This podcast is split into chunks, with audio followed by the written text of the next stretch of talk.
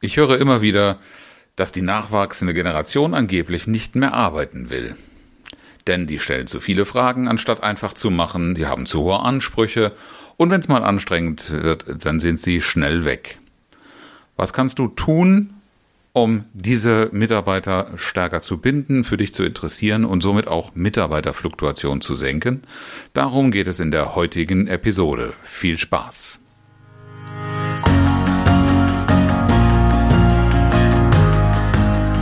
Herzlich willkommen zu Führen im Team, deinem Podcast für Führungskultur und gute Teamzusammenarbeit.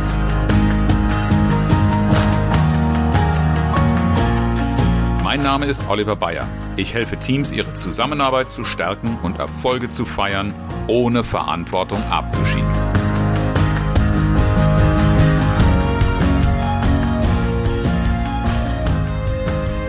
Vielleicht kennst du auch dieses viel zitierte, äh, diese viel zitierte Aussage, die Sokrates zugeschrieben wurde, äh, dass die Jugend schlechte Manieren hat, die Autorität verachtet und keinen Respekt vor älteren Leuten hat und schwatzt, wo sie eigentlich arbeiten soll. Ich habe heute gelernt, dass dieses Zitat nicht wirklich echt von Sokrates ist, sondern gerade erst mal gut 100 Jahre alt. Aber ich glaube schon, dass zu allen Zeiten die älteren Generationen der Jüngeren gegenüber skeptisch bezüglich ihrer Leistungsbereitschaft und dem wirklichen Erkennen von Pflichten und von gutem, gutem Stil vorgeworfen hat. Das ist einfach eine Sache von Veränderung. Und das hat dann auch viel mit der inneren Haltung zu tun und dem Verständnis. Denn die eingangs zitierte Aussage zu nachwachsenden Generationen hat ja auch offensichtlich etwas damit zu tun, dass hier Erwartungen nicht getroffen wurden. Schauen wir also mal genauer hin und da möchte ich dir gerne aus meiner eigenen Vita und Führungserfahrung ein Beispiel nennen. Ich habe vor na, schon einige Jahre inzwischen her eine eigene Mitarbeiterin gehabt, die als Berufsstarterin auch reingekommen ist und ganz, ganz große Ambitionen schon im Vorstellungsgespräch hat erkennen lassen, sehr, sehr schwungvoll und äh, erfolgreich gestartet ist. Und ich durfte dann feststellen mit der Zeit, dass es manchmal ganz schön anstrengend war, mit ihr zusammenzuarbeiten. Das hatte damit zu tun, dass natürlich am Anfang erstmal alles neu war, faszinierend und äh, sie hat also absolut Wort gehalten. Sie hat sich für alles interessiert, was wir da hatten. Nur es war zu beobachten, sobald diese Aufgabe in eine gewisse Routine übergeführt werden sollte und damit so eine Art Standard werden äh, sollte, dann wurde sie, wurde das schnell langweilig für sie. Und wenn sie so Phasen hatte, wo sie hauptsächlich mit solchen Aufgaben beschäftigt war, dann habe ich sehr, sehr deutlich die sinkende Motivation gespürt und das merkte man auch am, am geringen Fortschritt oder auch teilweise an verspäteter Abgabe von irgendwelchen Arbeiten oder von vereinbarten Leistungen. Wenn ich dagegen Aufgaben hatte und gefunden habe, wo, wo sie Spaß dran hatte, dann hat diese Kollegin eine unglaubliche Dynamik entfaltet und wirklich mit tollen Ideen und Lösungsvorschlägen und Ansätzen geglänzt. Und wir haben ganz tolle Projekte miteinander vorangebracht. Aber davor stand für mich auch oder für uns beide der Lernprozess, uns aufeinander einzulassen. Ich habe in der vergangenen Episode über eine Haltung von Menschen gesprochen, die genau das Gegenteil von den Menschen, die ich gerade beschrieben habe, sind und vielleicht so als Antipoden sich auch nochmal betrachtet werden können. Solltest du die letzte Episode nicht gehört haben, möchte ich die nochmal sehr ans Herz legen.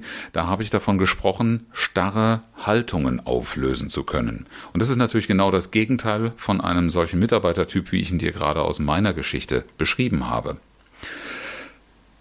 Das persönliche Gegenteil dieser, dieser Menschen, die ich das letzte Mal beschrieben habe, denen ging es um Leistung, um Zuverlässigkeit, um Loyalität.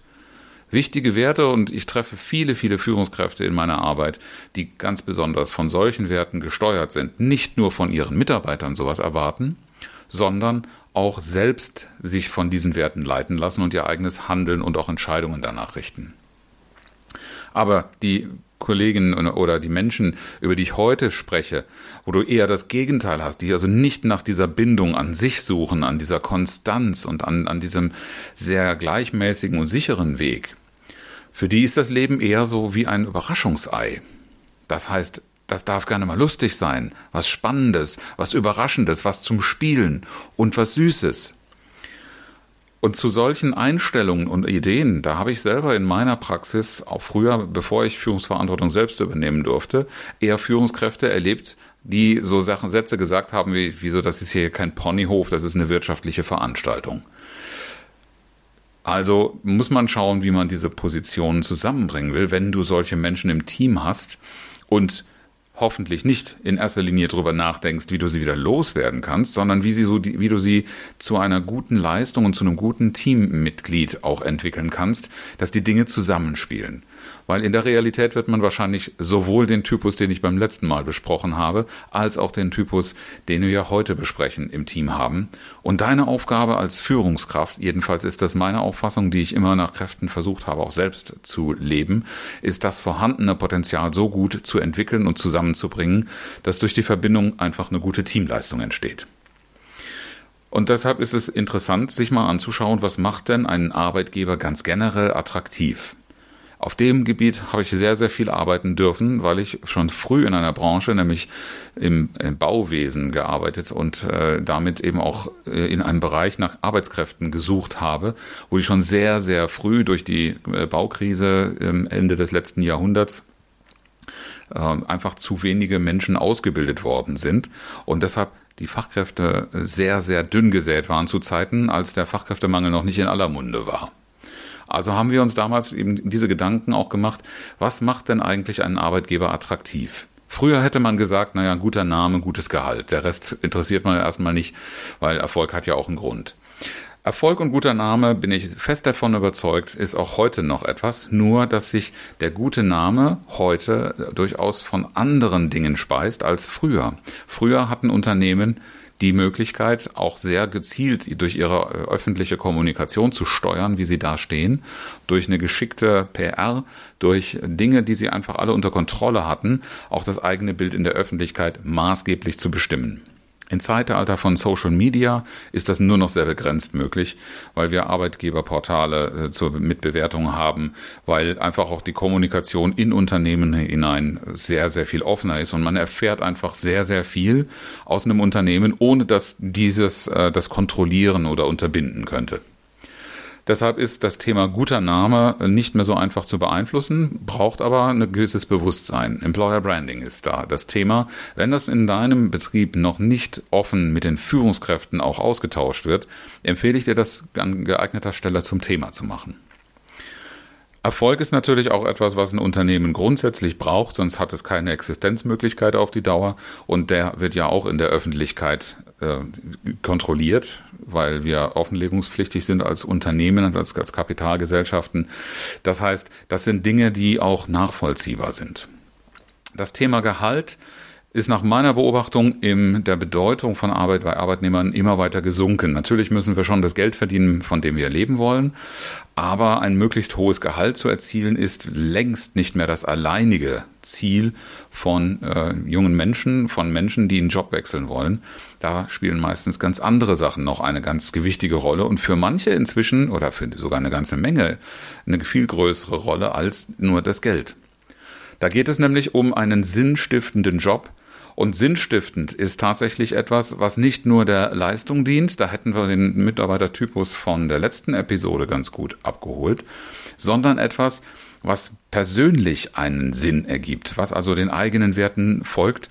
Und wenn wir uns jetzt diesen Mitarbeitertypus hier anschauen, für ihn ist die Wertigkeit eben nicht in dem Leistungssektor, sondern da hat Spaß eine ganz, ganz besondere Rolle.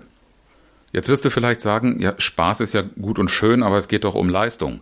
Ja, diese beiden Dinge gilt es für diesen Mitarbeitertypus gut in Verbindung zu bringen. Und ich fühle mich dabei ganz oft an Ausschreibungstexte von Stellenanzeigen erinnert, wie wir sie selbst früher auch formuliert haben, wo natürlich angedeutet ist, dass wir ein junges, dynamisches Team sind, das liest du mit Sicherheit heute noch in Stellenanzeigen, nur ist das immer weniger glaubwürdig, weil das wollen die Menschen natürlich auch sehen, das wollen sie später auch erleben. Und wenn das am Anfang versprochen wird und in der Routine, im, im tatsächlichen Job, wenn dann die Faszination mal ein Stück weit verflogen ist, nichts davon bleibt, dann gilt so dieser Spruch, den, den du äh, immer wieder hörst, Mitarbeiter kommen wegen dem Job oder dem guten Namen des Unternehmens und sie gehen wegen schlechter Führung. Das ist ein guter Grund, Beweggrund für dich, darüber nachzudenken, was kannst du tun, um deinen Mitarbeitern etwas näher zu sein, auch wenn sie für dich gerade äh, sich in einer Art und Weise äußern und verhalten, die dir sehr, sehr fremd vorkommt.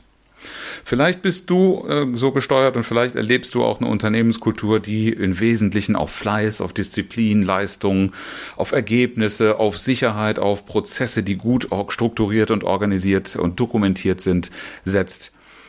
Das sind Dinge, die sind für ein funktionierendes Unternehmen nicht nur nicht ohne Bedeutung, sondern die sind sehr, sehr wichtig von zentraler Bedeutung.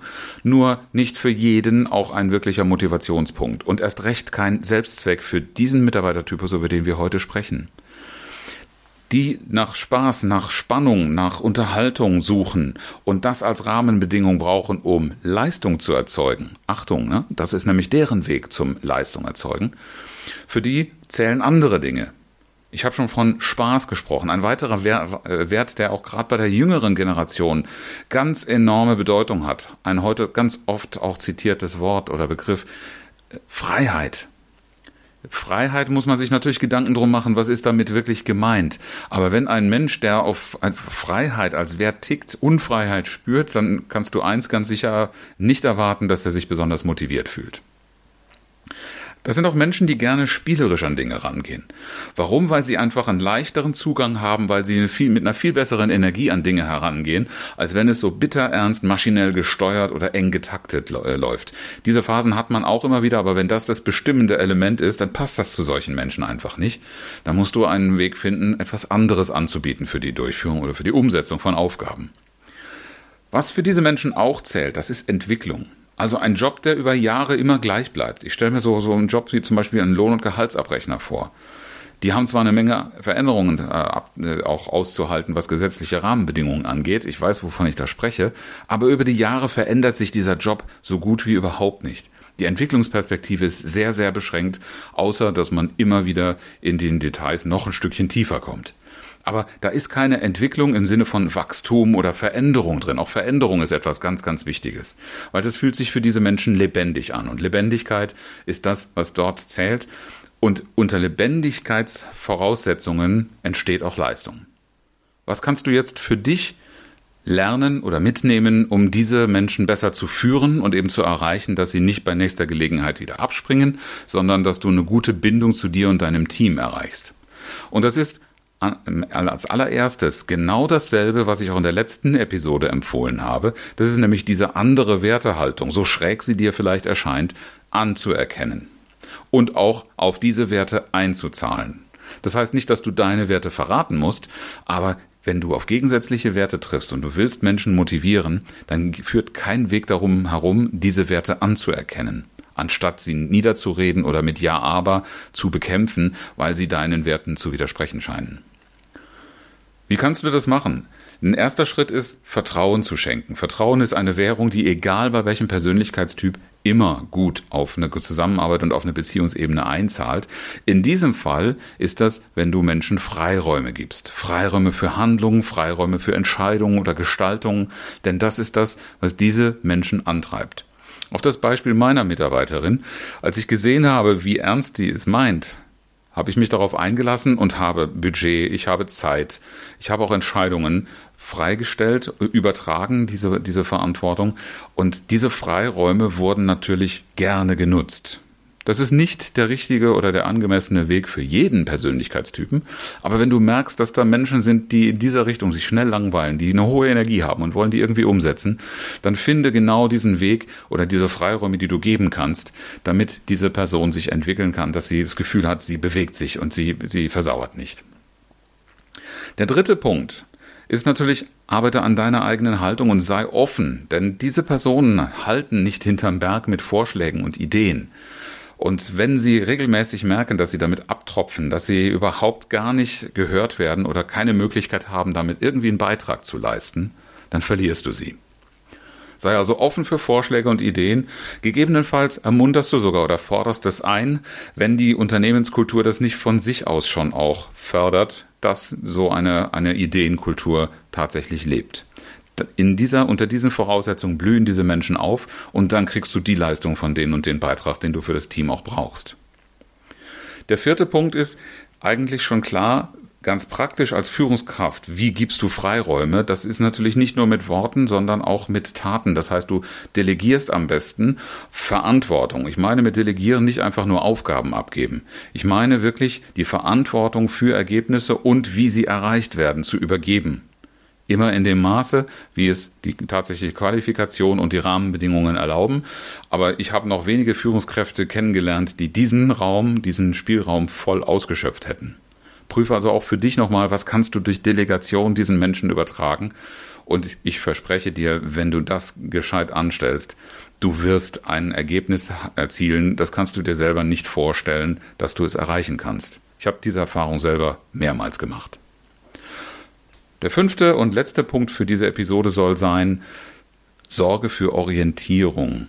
Orientierung durch Vision, durch ein Leitbild, was du gibst, so dass jemand, der eine De durch Delegation Verantwortung übernommen hat, auch versteht, worauf er damit einziel, äh, einzahlen muss. Aber eben auch die Strategie, wie wollen wir dahin kommen, wie wollen wir auf dieses Leitbild zugehen und ganz konkret, in welchen Zielen oder Meilensteinen wollen wir diesen Weg gestalten. Und das ist etwas, was du mit diesem Mitarbeitertypus hier idealerweise mehr gemeinsam vereinbarst, als nur vorgibst. Das ist vielleicht für den äh, Bereich einer Vision noch nicht ganz so einfach, je nachdem, auf welcher Ebene, Verantwortungsebene in einem Unternehmen du bist.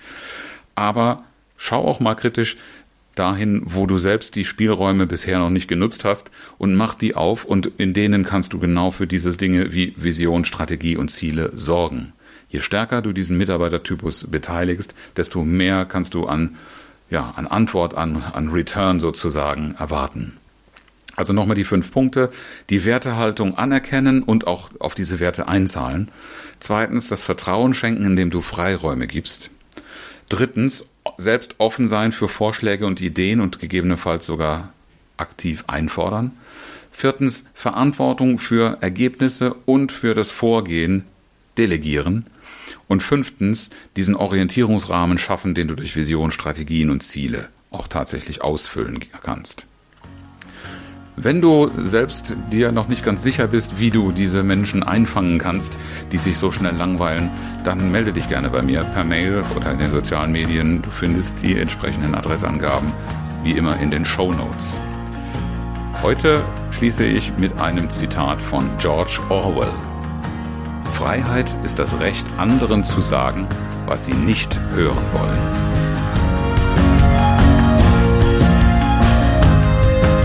Dank fürs Zuhören und schön, dass du dabei warst.